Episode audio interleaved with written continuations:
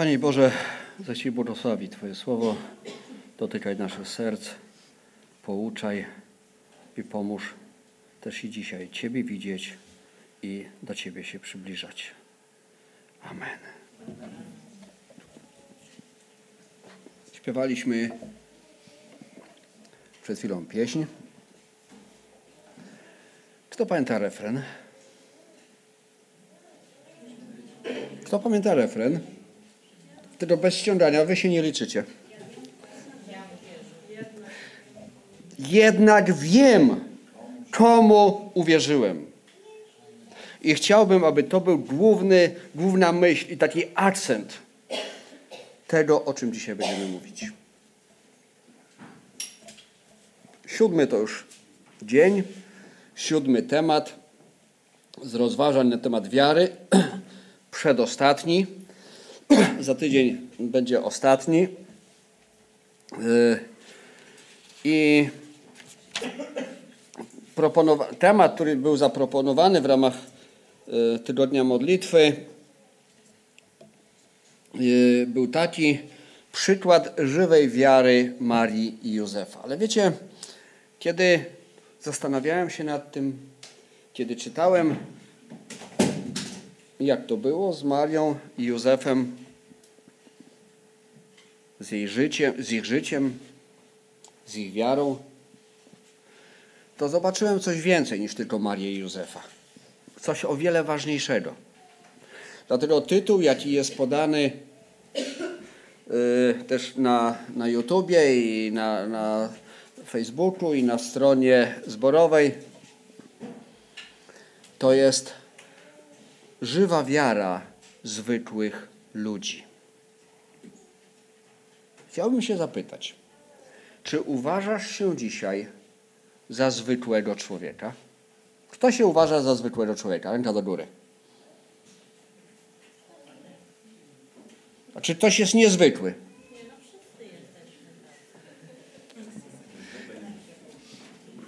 Jeśli jesteś zwykłym człowiekiem, zjadaczem chleba, to jest to rozważanie dla Ciebie.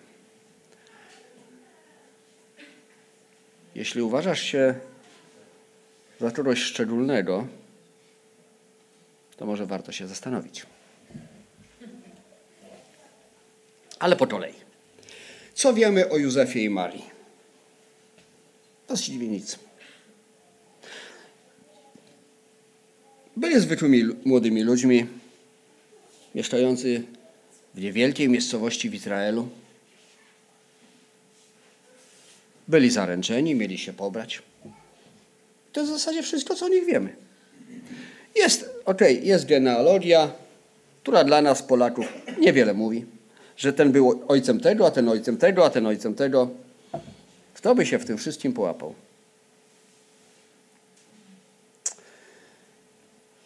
Są dwie ważne rzeczy napisane w, w Piśmie Świętym o nich. O Marii, co dzisiaj jest niezwykłe, że była dziewicą. To jest wydarzenie, posłuchajcie dzisiaj. A o Józefie wiecie, co jest napisane? Że był człowiekiem prawym, czy też jak inne tłumaczenie mówi, sprawiedliwym, zacnym.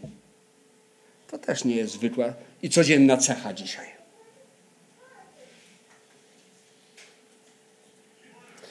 Co do wykształcenia, co do zawodu, on był cieślą, stolarzem. Ona miała być gospodynią domową, matką. Już bardziej przeciętnej pary chyba nie można znaleźć. Najzwyklejsi szarzy ludzie. Nie byli zacnymi, dobrze urodzonymi, z szacownych rodzin.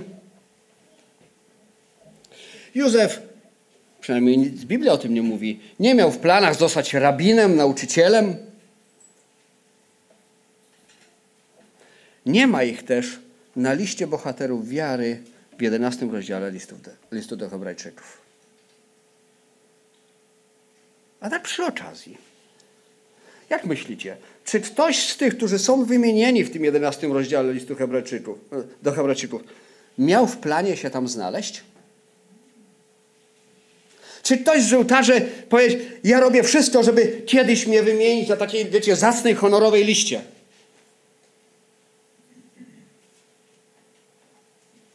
Oni po prostu żyli z Bogiem. Każdy z nich, tak jak umiał, tam gdzie był, w sytuacji, w jakiej Bóg go postawił, oni po prostu żyli z Bogiem. O Henochu wręcz jest powiedziane, chodził z Bogiem.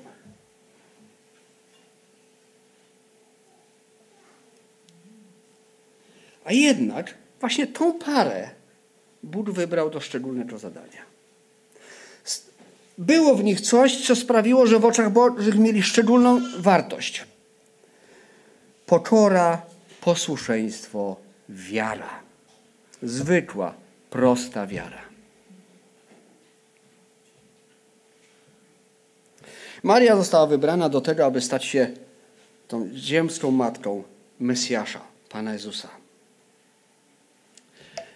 No właśnie, zastanówmy się przez chwilę. Ci, którzy macie dzieci, duże, małe, bardzo małe, albo może macie nadzieję, że na dzieci, czy w planach, zastanówcie się chwilę. Komu powierzylibyście swoje dziecko? Pod opiekę.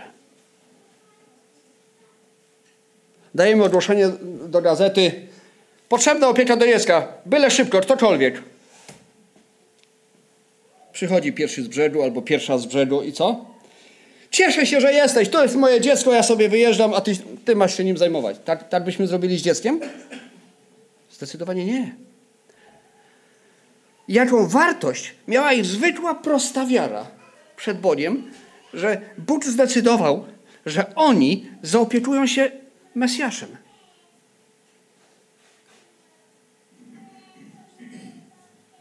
Zwykli ludzie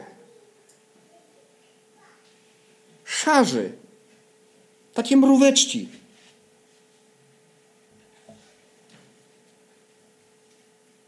Czytajmy to, co jest zapisane w Ewangelii Łukasza w pierwszym rozdziale od 30 wiersza. E, ten fragment będę czytał z uwspółcześnionej Biblii Gdańskiej. I czytamy tak. Wtedy anioł powiedział, Ewangelia Łukasza, pierwszy rozdział od 30 wiersza. Wtedy anioł powiedział do niej, nie bój się Mario, Znalazłaś bowiem łaskę u Boga, oto poczniesz w swym łonie urodzisz syna, któremu nadasz imię Jezus. Będzie on wielki, będzie nazwany synem Najwyższego. A Pan Bóg da mu tron jego ojca Dawida. I będzie królował nad domem Jakuba na wieki, a jego królestwo nie będzie końca. Wtedy Maria powiedziała do anioła, jak to się stanie, skoro nie obsowałam z mężczyzną? A anioł jej odpowiedział, Duch Święty stąpi na ciebie, moc Najwyższego zacieni cię, dlatego też to mm, święte, co się z ciebie narodzi, będzie nazwane Synem Bożym. O, a oto Elżbieta, twoja mm, krewna, także poczęła syna w swojej starości i jest w szóstym miesiącu, ta, którą nazywano niepłodną. Dla Boga bowiem nie ma nic niemożliwego. I powiedziała Maria, oto służebnica Pana, niech mi się stanie według Twego słowa. Wtedy odszedł od niej anioł. Piękny fragment. Myślę, że znamy go na pamięć. Jako kluczowe, myślę, że byłoby tutaj to zdanie Marii, gdzie ona powiedziała: Oto służebnica Pana, niech mi się stanie według Twego słowa. Piękne zdanie, super. Ale pomyślmy chwilę. Czy Maria rozumiała wszystko, co jej anioł powiedział? Jak myślicie, czy ona była w stanie to szybko przetworzyć, zrozumieć sytuację, pojąć, jak my to mówimy, ogarnąć? Tak, dobrze. Jestem gotowa.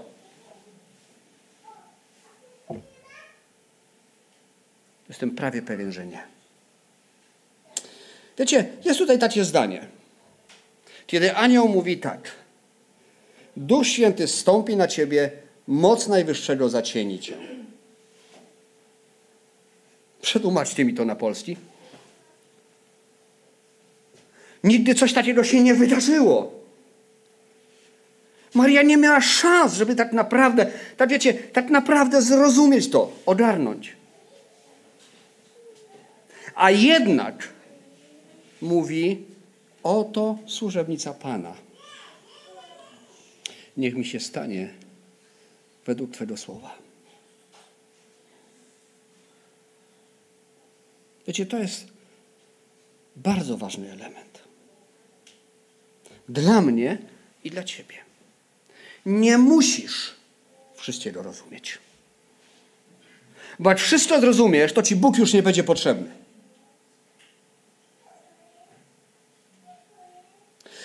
Zaufanie Bogu właśnie ma miejsce wtedy, kiedy ja tego nie rozumiem.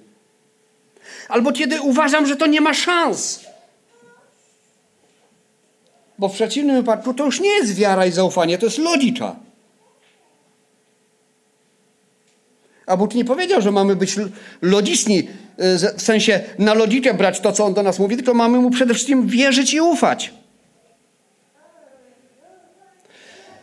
Powiem tak, dzięki Bogu nieczęsto wymaga od nas takich rzeczy. I za to jestem mu wdzięczny. Że nieczęsto Bóg stawia nas w sytuacji, kiedy, kiedy totalnie nie rozumiemy. W swojej litości miłosierdziu bardzo często robi tak, że jednak coś z tego jesteśmy w stanie pojąć. Oczywiście nie, nie dowierzamy może, że coś jest możliwe, ale sama sytuacja, czy, czy, czy y, no dobra, sytuacja, chyba to będzie lepsze określenie, nie są dla nas takie z innej planety. Dziękuję Bogu za to, że, że On okazuje nam tyle łaski. Ale Maria nie rozumiała tego. Nie ma szans. A jednak w tym wszystkim mówi, czyń to, co uważasz za właściwe.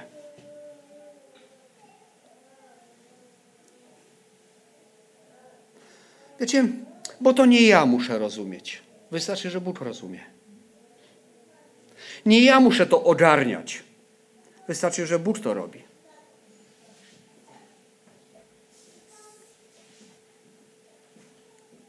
Popatrzmy na Józefa teraz. Ewangelia Mateusza, pierwszy rozdział, 20 do 24, właściwie od 19 wiersza. Nie pamiętam, jak tam będzie do wyświetlenia. Z Biblii Warszawskiej do zwanej. Czytamy o Józefie. Właśnie to też jest taki ważny zwrot. Józef, mąż jej, będąc prawym, czy też inne tłumaczenia mówią sprawiedliwym i nie chcąc jej zniesławić, miał zamiar potajemnie ją opuścić.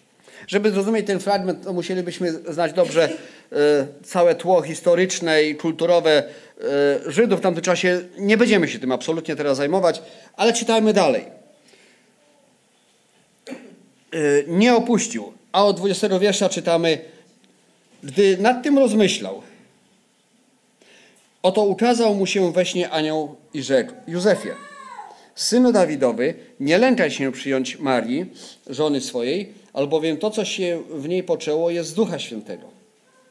A urodzi syna i nadasz mu imię Jezus, albowiem on zbawi lud y, swój od grzechów jego. A to wszystko stało się, aby się spełniło y, słowo pańskie wypowiedziane przez proroka, oto panna, czy też jak niektóre tłumaczenia mówią dziewica, pocznie i porodzi syna, nadadzą mu imię Immanuel, co się wykłada Bóg z nami. I 24 wiersz. A gdy Józef e, obudził się ze snu, uczynił tak, jak mu rozkazał anioł pański i przyjął żonę swoją. No, dzisiaj sytuacja może nie jest nadzwyczajna, niestety, ale wówczas było to wydarzenie. Młoda para zaręczona, mają się pobrać. Oto Józef, narzeczony, dowiaduje się, że jego dziewczyna jest w ciąży. Haha, ha, i to nie z nim. On nic o tym nie wie. Sytuacja nieprzyjemna. Nawet dzisiaj. W tamtych czasach plama na honorze, której nie jesteśmy sobie dzisiaj w stanie wyobrazić.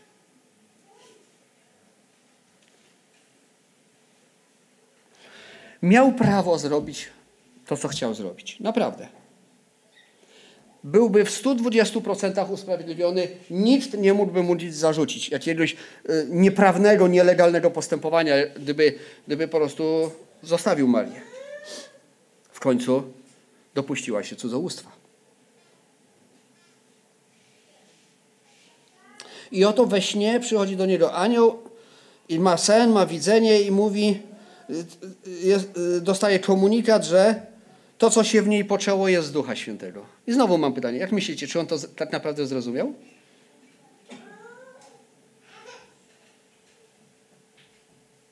Nie ma opcji. To się jeszcze nigdy nie wydarzyło. I później też już nie zresztą. Co Józef robi? Obudził się ze snu, uczynił tak, jak mu rozkazał anioł. Wiecie, na tym polega wiara. Bogu. Będzie. E, nie, była już chyba ta pieśń, której część zwrotki mówiła: Nie szukaj wielkich czynów. Żyj dla mnie z dnia na dzień. Bóg nie oczekuje od nas nie wiadomo czego, on po prostu oczekuje wierności.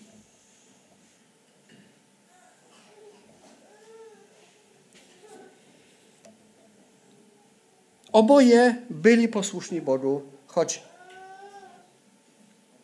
nie rozumieli do końca tego, co się miało wydarzyć, co się wydarzyło. I to jest to, czego Bóg od nas oczekuje. Po prostu wierności. Jeżeli Bóg nam coś mówi, jeżeli wstawia w nas jakiejś sytuacji, to Bóg oczekuje, że my zaufamy, że On wie, co robi. Ja dzisiaj nie muszę tego wiedzieć. Ja dzisiaj nie muszę tego rozumieć. Jeśli będę mu ufał, jeśli będę cierpliwy, to jeśli Bóg uzna to za właściwe, to zobaczę i zrozumiem. Tu na tej ziemi. A jeśli Bóg uzna inaczej, to zobaczę i zrozumiem wieczności. Choć właściwie, czy wieczności będzie to jeszcze ważne?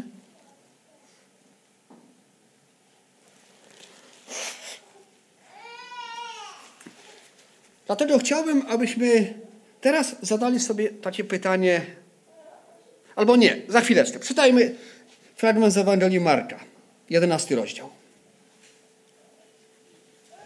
Ewangelia Marka, 11 rozdział, od wiersza 20 do 26.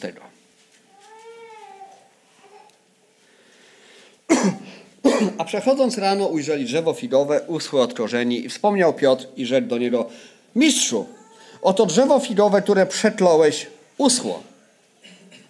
A Jezus odpowiadając rzekł im, miejcie wiarę w Boga. Zaprawdę powiada wam, ktokolwiek by rzekł tej górze, wznieś się i rzuć w morze, a nie wątpiłby w sercu swoim, lecz wierzył, że stanie się to, co mówi, spełni się, spełni mu się.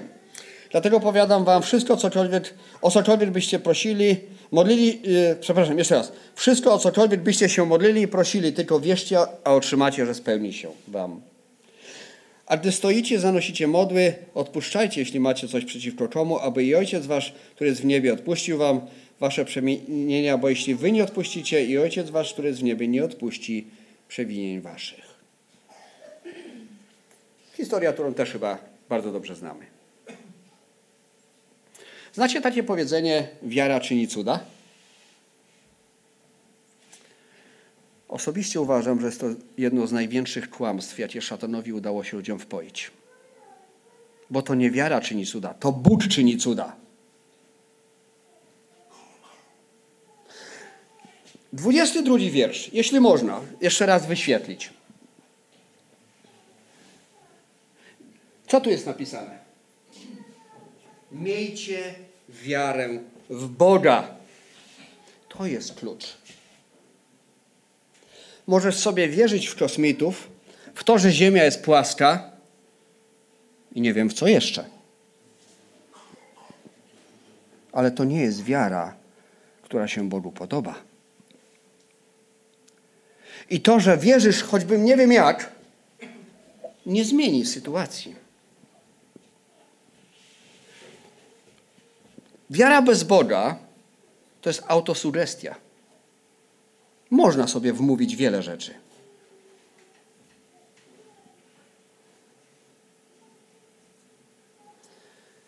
Albo można komuś wmówić wiele rzeczy.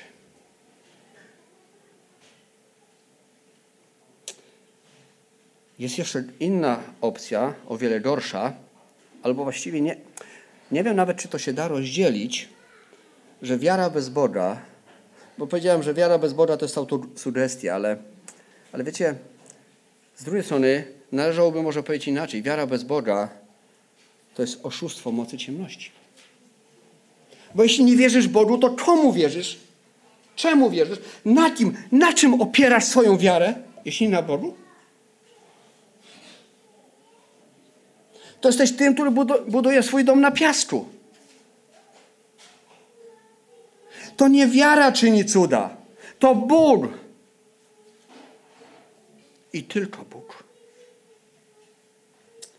A teraz następny fragment. Ewangelia Mateusza, 17 rozdział. Trzy wiersze. 19, 20 i 21.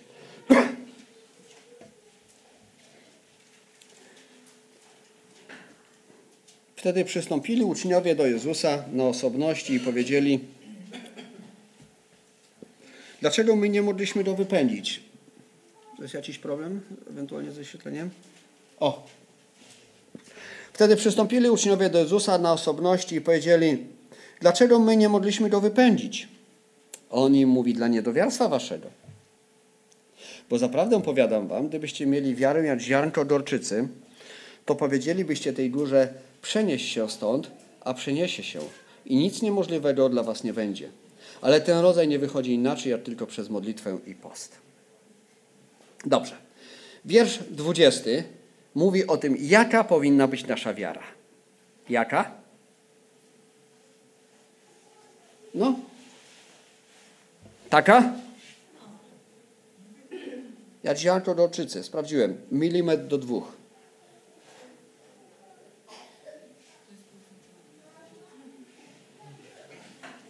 Podobno najmniejsze ziarenko. Taka ma być moja wiara. Czy to jest dużo? Cory ten Boom.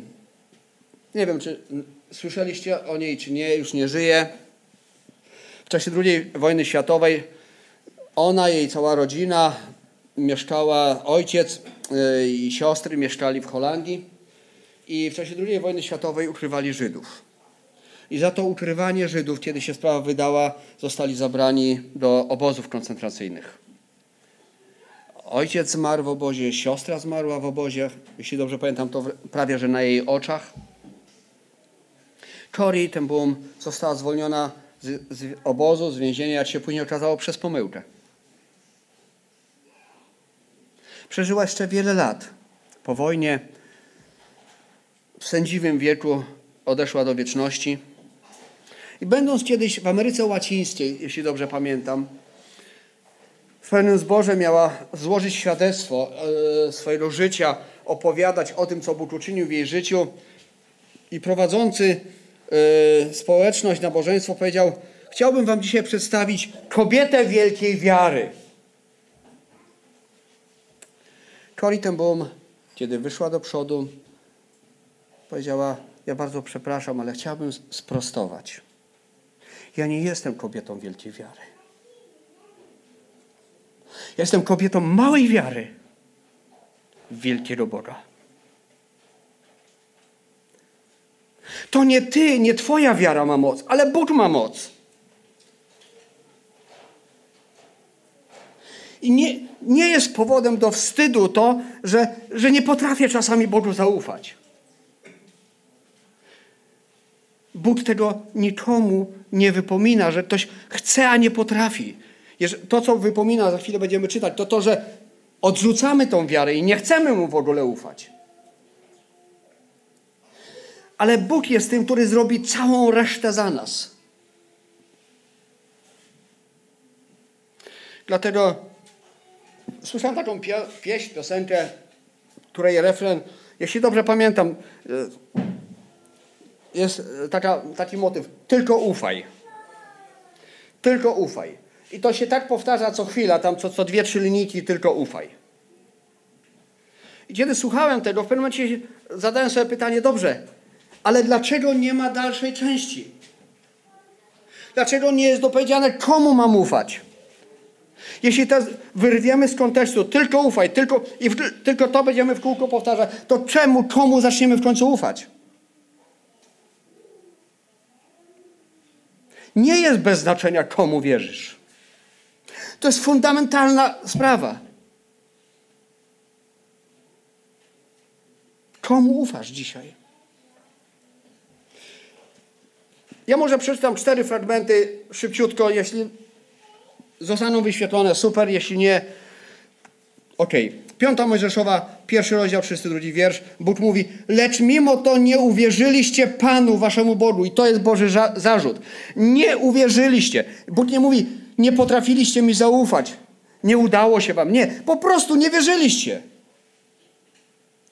Psalm 78, najpierw wiersz 22, później 32. I, I że nie uwierzyli Bogu i nie zaufali zbawieniu Jego. I 32. Mimo to nadal grzeszyli i nie uwierzyli cudownym dziełom Jego. To jest Boża skarga przeciwko Jego ludowi. Psalm 106, 24 wiersz. I wzgardzili ziemską, ziemią rozkoszną, nie uwierzyli słowu Jego. Ewangelia Jana 6, 36. Lecz powiedziałem wam, nie wierzycie, chociaż widzieliście mnie. I to jest największy problem, w pewnym sensie przekleństwo ludzkości. Nie uwierzyli. Dlatego ja mam pytanie dzisiaj, czy wierzysz Bogu?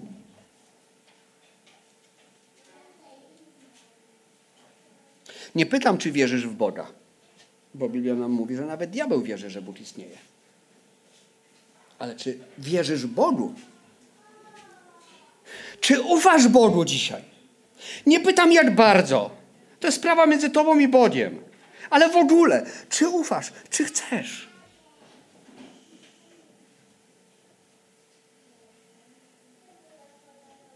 Chciałem przeczytać kilka wierszy teraz, może kilka, naście prawie. Wierszy, które pokazują, chciałbym, abyśmy bardzo mocno to zobaczyli, jak ważne jest dla Boga, komu ufamy, że Jemu ufamy. Ewangelia Jana, 14 rozdział, pierwszy wiersz. Niechaj się nie tworzy serce wasze. Wierzcie w Boga i we mnie wierzcie. Prawda? Wierzcie w Boga. A wtedy serce twoje się nie będzie lękać i tworzyć.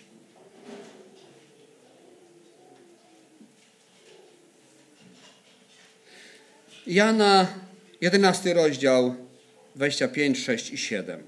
Rzekł jej Jezus, Jam jest zmartwychwstanie i żywot. Kto we mnie wierzy, choćby i umarł, żyć będzie. A kto żyje i we mnie wierzy, nie umrze na wieki. Czy wierzysz w to? I to jest niesamowita odpowiedź. Posłuchajcie. Odpowiedź jest po prostu... Ja, ja dopiero wczoraj, powiem, czy przedwczoraj, to, to do mnie dotarło. Rzeczy mu. Tak, Panie, ale tam nie jest. Tak, Panie, wierzę. Nie. Tak, Panie, ja uwierzyłam, że Ty jesteś Chrystus, Syn Boży, który miał przyjść na świat. Widzicie różnicę? Ja wiem, kim jesteś. Jesteś Synem Bożym i na Tobie moją ufność pokładam. Bo to jest fundament. Nie jest bez znaczenia, w co i komu wierzysz. Możesz wierzyć nawet w świnkę morską. Ale to cię nie zbawi. Ale możesz mieć taką tyci-tyci wiarę w jedynego świętego Boga. A On zrobi resztę. Piąta, pierwsza Mojżeszowa, przepraszam, znany fragment o Abrahamie. Wtedy uwierzył Panu, a on poczytał mu tu, tu usprawiedliwienie.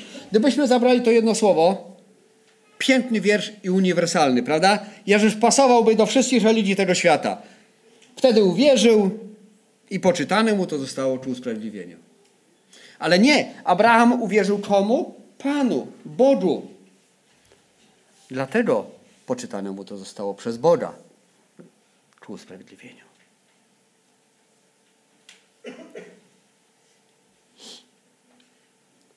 Daniela, księga Daniela, szósty rozdział, 24 wiersz.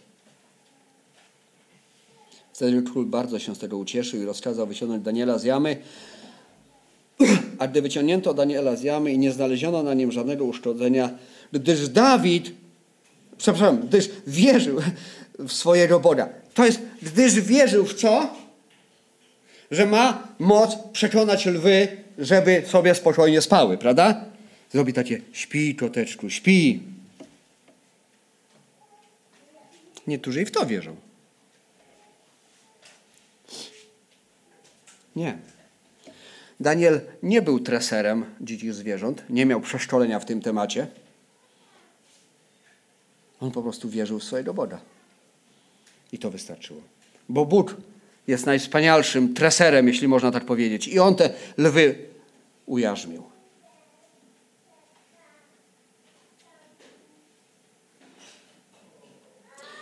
Śmiem twierdzić, zresztą z całości yy, księgi Daniela to wynika, że Daniel jakby,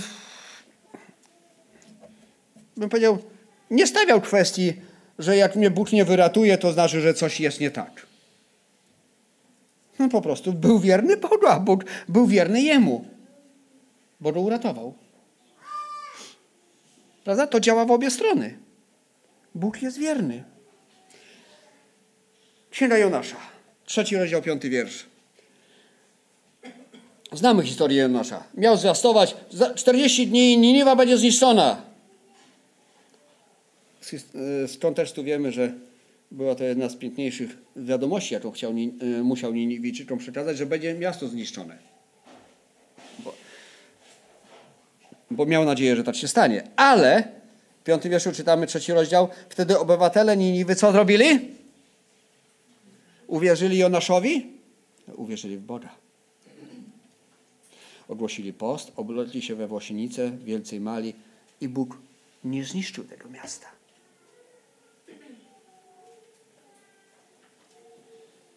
Ewangelia Jana, trzeci rozdział, fragment, który bardzo dobrze znamy, od 14 wiersza.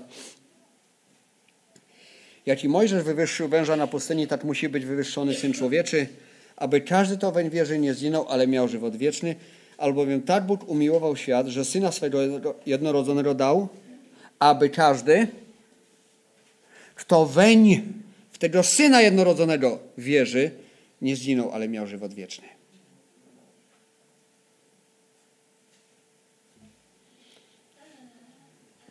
I, bo nie posłał Bóg Syna na świat, aby sądził świat, lecz aby świat był przez niego zbawiony. Kto wierzy w Niego, nie będzie osądzony. To zaś nie wierzy, już jest osądzony, bo nie uwierzył w imię jednorodzonego Syna Bożego. Kto wierzy w Niego, czyli w kogo? Jednorodzonego Syna Bożego, w Pana Jezusa, nie będzie osądzony. Kto nie wierzy w Niego? Kto tu jest istotny? Pan Jezus, Bóg. 36 wiersz. Kto wierzy w Syna, ma żywot wieczny. To zaś nie wierzy, y, to zaś nie słucha Syna, nie ujrzy żywota, lecz gniew Boży ciąży na nim. Posłuchajcie, kto wierzy w Syna, ma żywot. Jeśli nie wierzysz w Syna Bożego, w to, że Pan Jezus Chrystus jest Synem Bożym, jest barankiem Bożym, który został posłany na ten świat, aby zgładzić grzechy, aby umrzeć za Twój i mój grzech. Jeśli w to nie wierzysz, jeśli odrzucasz boskość Pana Jezusa, jeśli odrzucasz Jego ofiarę, jeśli chcesz wierzyć w coś lub kogoś innego, w tysiące świętych i nie wiem w co jeszcze, że sobie wypracujesz zbawienie, to co my czytamy? Gniew Boży ciąży na nim. Czy można to jeszcze wyraźniej napisać? To nie jest po to, żeby straszyć, ale po prostu tak mówi Pismo Święte. Ja tego nie wymyśliłem, więc jakby w pewien sposób nie czuję się odpowiedzialny za to, co tam jest napisane, ale cieszę się, że to jest napisane. Że Bóg tak wyraźnie, tak jasno stawia sprawę, że jeśli wierzę w Bogu, jeśli ufam Mu, to wiem, że jestem na mocnym fundamencie, że jestem na właściwej ścieżce. Że gniew Boży na mnie nie ciąży. I znowu Ewangelia Jana, jeszcze kilka fragmentów będzie z Ewangelii Jana, 5 rozdział, 24 wiersz. Zaprawdę, zaprawdę powiadam wam, kto słucha słowa mego i wierzy temu, który mnie posłał, ma żywot wieczny i nie stanie przed sądem, lecz przeszedł ze śmierci do żywota. 6 rozdział, 29 wiersz. To jest dzieło Boże. wierzyć w tego, którego On posłał. I szósty rozdział, 35 wiersz. Odpowiedział im Jezus, jestem chlebem żywota, kto do mnie przychodzi, nigdy łaknąć nie będzie. A kto wierzy we mnie, nigdy pragnąć nie będzie. 40 wiersz. A to jest wola Ojca mego, aby każdy, kto widzi Syna i wierzy w Niego, miał żywot wieczny, a ja go wzbudzę w dniu ostatecznym. 47 wiersz. Zaprawdę, zaprawdę powiadam wam, kto wierzy we mnie, ma żywot wieczny. I 69 wiersz. Abyśmy uwierzyli i poznali, przepraszam, a myśmy uwierzyli i poznali, że Ty jesteś Chrystusem, Synem Boga żywego.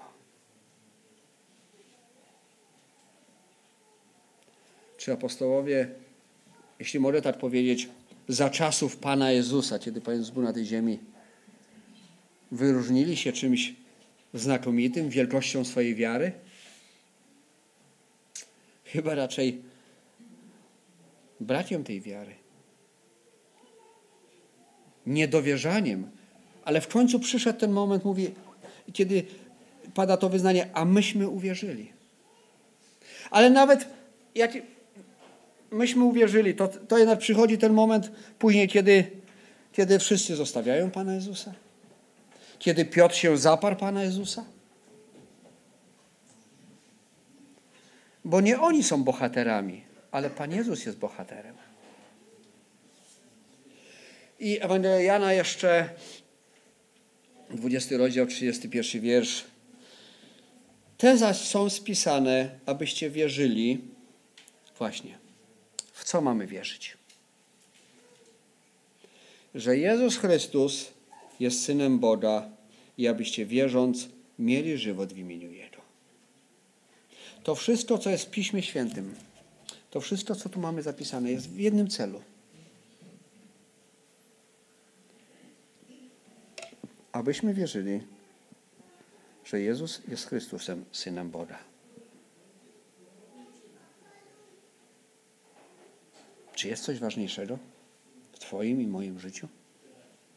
Skoro cała Biblia jest po to, abyśmy wierzyli, że Jezus Chrystus jest Synem Boga, to nie może być nic ważniejszego. Nie ma innego fundamentu wiary. Nie ma innej podstawy. Jeśli na czym lub na kimkolwiek innym, choć trochę, opierasz swoje życie, to ci współczuję. Szczerze, bo źle skończysz. Jeśli na czymkolwiek lub na kimkolwiek innym budujesz swoją, swoje życie, swój fundament oparłeś na czym lub kimkolwiek innym niż osoba Pana Jezusa Chrystusa, to czeka cię ruina.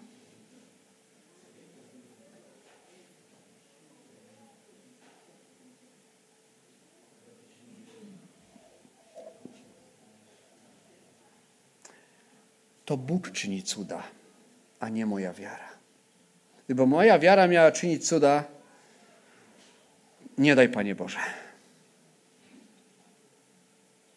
Raz, nie wiem, co by z tego wyszło, a dwa, w najlepszym układzie nie działoby się totalnie nic dobrego. Bo taka jest moja wiara. Bo taka jest moja wiara. Ale to Bóg czyni cuda. On jest tym łaskawym i miłosiernym. Przypominam jeszcze raz. 11 rozdział listu do Hebrajczyków. Piękna lista bohaterów wiary. Czy któryś z nich żył po to, aby się tam znaleźć? Oni po prostu żyli z Bogiem. I jeśli ty i ja dzisiaj żyjesz z Bogiem, okej, okay, do 11 rozdziału listu do Hebrajczyków już nie trafisz, bo ten temat jest zamknięty. Ale możesz być bohaterem wiary dla Twojego otoczenia, dla sąsiadów, dla rodziny, dla następnych pokoleń. Słyszałem też taką pieśń, która, której autor stawiał pytanie: Co zostawiasz następnemu pokoleniu? Jakie dziedzictwo wiary zostawiasz następnemu pokoleniu? Ty miałeś ludzi, którzy, którzy byli dla ciebie wzorcem, którzy przyprowadzili cię do Chrystusa, których życie obserwowałeś. Jakie dziedzictwo zostawiasz następnym? Czy jesteś dzisiaj bohaterem wiary dla ludzi, którzy są wokół ciebie? Wspomniałem już Cory ten Boom, która powiedziała o sobie: Jestem kobietą małej wiary, ale wielkiego Boga. I kiedy przychodziła przez obóz, kiedy, może inaczej, kiedy ratowali Żydów, kiedy dawali im schronienie, to nie robiła tego po to, żeby się czymkolwiek wykazać, tylko robiła to dlatego, bo po prostu kochała Boga.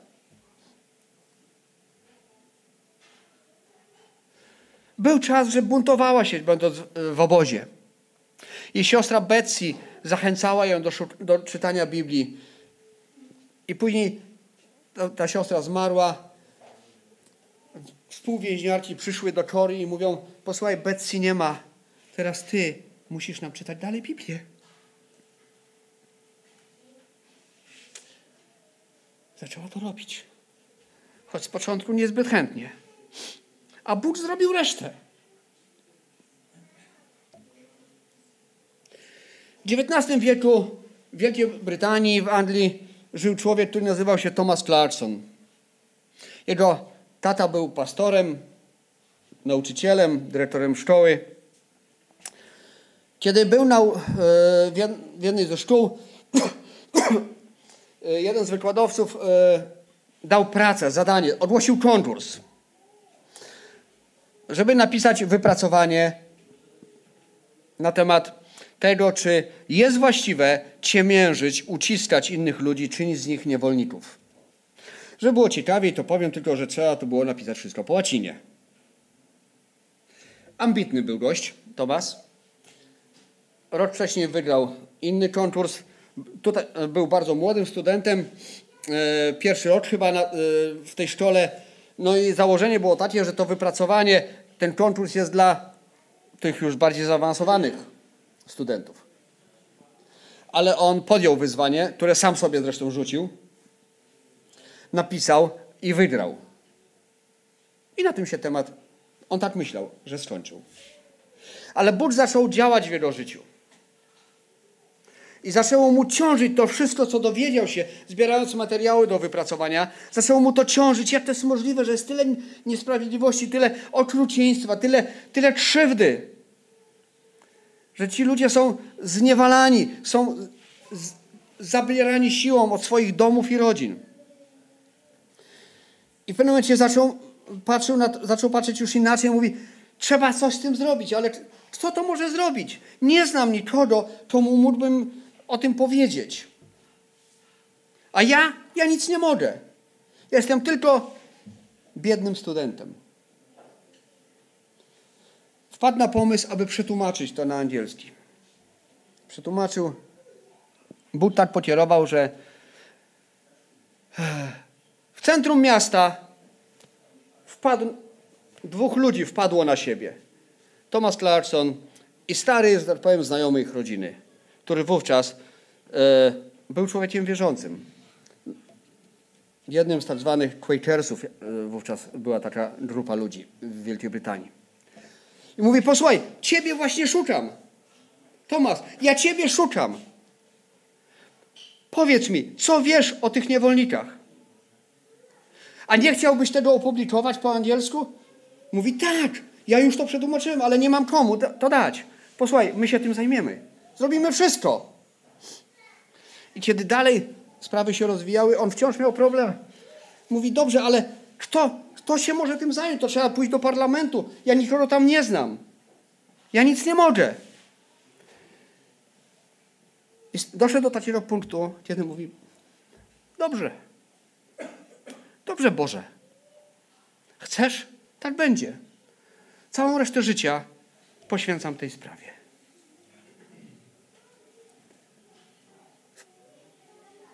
Bo Ty mnie do tego kierujesz. I dzisiaj, kiedy w Wielkiej Brytanii mówi się o obaleniu niewolnictwa, to wymieniani są trzej mężczyźni. John Newton, który kiedyś był, wcześniej był e, kapitanem statku niewolniczego, Thomas Clarkson właśnie i William Wilberforce, który zaniósł to wszystko do parlamentu i przez 20 lat walczyli, żeby wprowadzić zakaz niewolnictwa, zakaz handlu niewolnictwem. 20 lat życia poświęcili na to. A następne 26, aby w ogóle zakazano niewolnictwa w Anglii. Ja nic nie mogę. Jestem zwykłym, szarym człowiekiem. Ale Pan Bóg może. Jesteś zwykłym, szarym człowiekiem? To chwała Bogu, bo Bóg celebrytów nie potrzebuje. Celebryci Boga z reguły nie potrzebują. Przynajmniej tak im się wydaje. Jeśli jesteś zwykłym, szarym człowiekiem, to Bóg ma dla ciebie również swoje zadanie. I ma swój, swój plan dla ciebie. A jest tylko jeden warunek. Ufaj Bogu. Jeszcze jeden przykład pozwolę sobie podać z dzisiejszych czasów, prawie dzisiejszych. W czasie II wojny światowej był taki zwykły człowiek, młody chłopaczek, który zgłosił się do wojska. Wierzący. Tak jak potrafił, tak wierzył Bogu. Zgłosił się do wojska.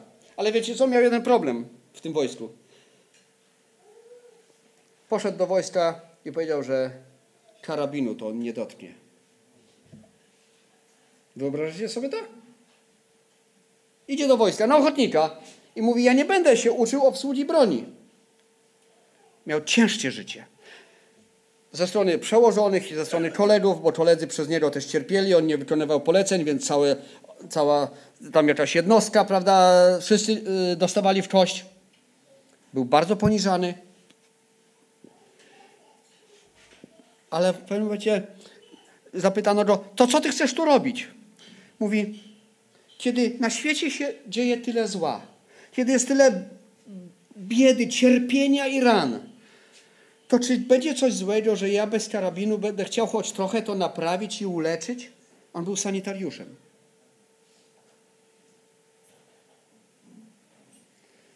Z punktu widzenia prawa nic nie mogli zrobić, nie mogli go z tego wojska wyrzucić. Kiedy jego oddział poszedł już na front walczyć e, z Japończykami, było to miejsce, gdzie wcześniej dziesiątki, dziesiątki, jeśli nie setki żołnierzy zginęło. Z jego oddziału też niewiele zostało. Musieli wspiąć się na, taki, na klif, na skałę. Niełatwo było stamtąd zejść. I on, będąc tym sanitariuszem, zobaczył kogoś rannego, to opatrzył. Ten, kto mógł chodzić sam, to sam uciekał, a kto nie mógł, to on go niósł albo ciągnął, żeby go spuścić tam później na dół. Cały czas pod obstrzałem, cała jednostka się wyczerpa, wycofała. On mówi, Panie Boże, jeszcze jednego. Panie Boże, jeszcze jednego. Jeszcze tylko jednego. Przez całą noc do rana znosił i spuszczał na linię rannych żołnierzy. Na dole nie wiedzieli, co się dzieje. Mówią, co jest grane? Co chwila na linię ktoś zjeżdża na dół. 75 uratował. Sam jeden. Ręce całe, wiecie, pokrwawione. Nazywał się Desmond Doss. Zwykły szary człowiek, który wierzył Bogu. Do tego stopnia, że kiedy on też już zszedł, to po kolei przychodzili do niego koledzy i dowódcy i mówili: Przepraszam, to ty jesteś bohaterem. To ty jesteś największym wojownikiem. I kiedy mieli iść do następnego ataku, była godzina wyznaczona, kiedy mają ruszyć. Na filmie było to fajnie pokazane. Stoi, wiecie, cały oddział żołnierzy i stoi Desmond. Jakieś kilkadziesiąt metrów dalej i się modli. Dzwoni telefon, czy tam krótkofalówka do dowódcy oddziału. Mówi, co się dzieje? Czemu nie ruszacie? Macie już być na górze. Czekamy. Na co? aż Desmond skończy się modlić. Zwykły szary człowiek. Nie chciej błyszczeć. To Pan może jeszcze doda, że on pracował nie tylko Amerykanów, ale też Japończyków. Zgadza się. Zgadza się. Każdy człowiek jest ważny. Nie chciej błyszczeć. Bo Twój blask będzie zacieniał Boży blask. Bo Twoje błyszczenie będzie zakłócało Boże światło. Bóg nie szuka celebrytów. Bóg szuka wiernych ludzi.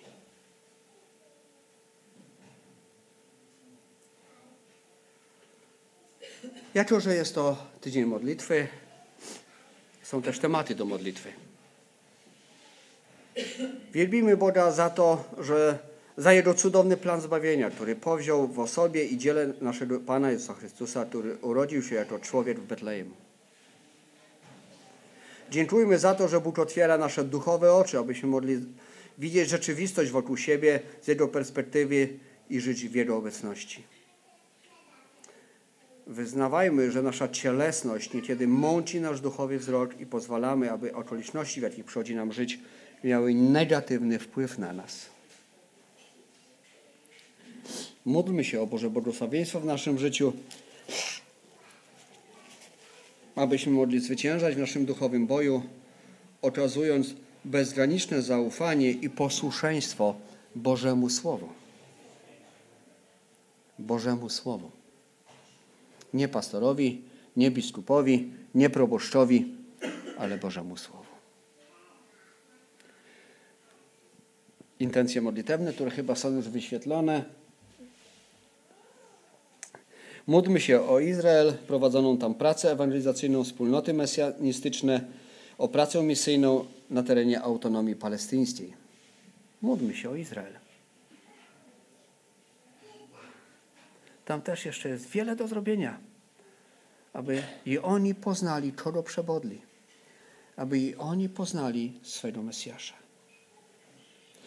Modlimy się o zbory w Świnoujściu, w Toruniu, w Turku, w Warszawie i w Zamościu. Módlmy się o braci, o siostry, którzy tam są, o tych, którzy tą pracę prowadzą, aby mogli ufać Bogu. A Bóg uczyni resztę, ale oni, aby swoją wiarę i ufność na Bogu oparli. I są sprawy naszego zboru. Ja sobie tutaj napisałem. E, Dziękujmy za wczorajsze spotkanie, które tutaj miało miejsce. Bóg zna serca ludzi, którzy byli i niech Bóg wykona w nich swoje dzieło ku Jego chwale i zbawieniu tych ludzi. A ja bym, ja, przepraszam, tak troszkę uciekło mi to wcześniej, chciałbym tylko jeszcze przeczytać, podzielić się z Wami jedną historią, która pokazuje, że Bóg dzisiaj również jest Bogiem realnym. Czytaliśmy historię z Biblii, mówię o Corrie ten Boom, XX wiek, e, Thomas Clarkson, XIX wiek, Desmond Doss, zmarł niedawno, wiek XX. Ale chciałbym podzielić się z Wami jeszcze jedną historią króciutko z XXI wieku, posłuchajcie. Aurochon jest małą mieścinką w północnej Australii. Zaludniona przeważającej mierze przez aborygenów. Ludzie, ci aborygeni pochodzą z siedmiu klanów, z siedmiu rodzin. Kiedy, i chociaż Ewangelia do miasta,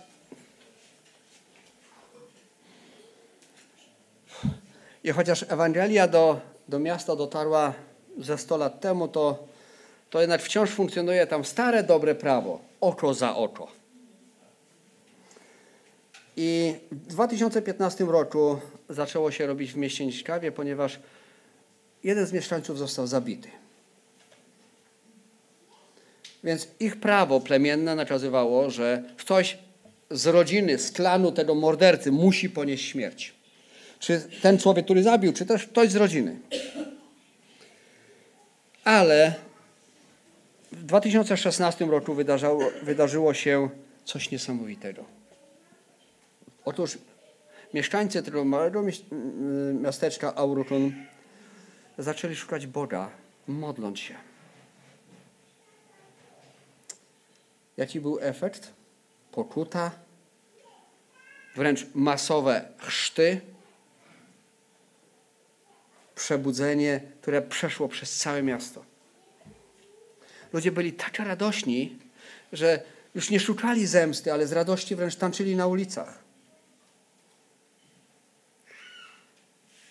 Nie było potrzeby zabijać kogokolwiek. Efekt? Na niedzielnych nabożeństwach w kościele zbiera się tysiąc osób, a miasteczko liczy 1300. Bo Bóg jest ten sam. On się nie zmienił. I chwalmy Go za to. Poproszę o te tematy do modlitwy. Powstańmy, aby się modlić.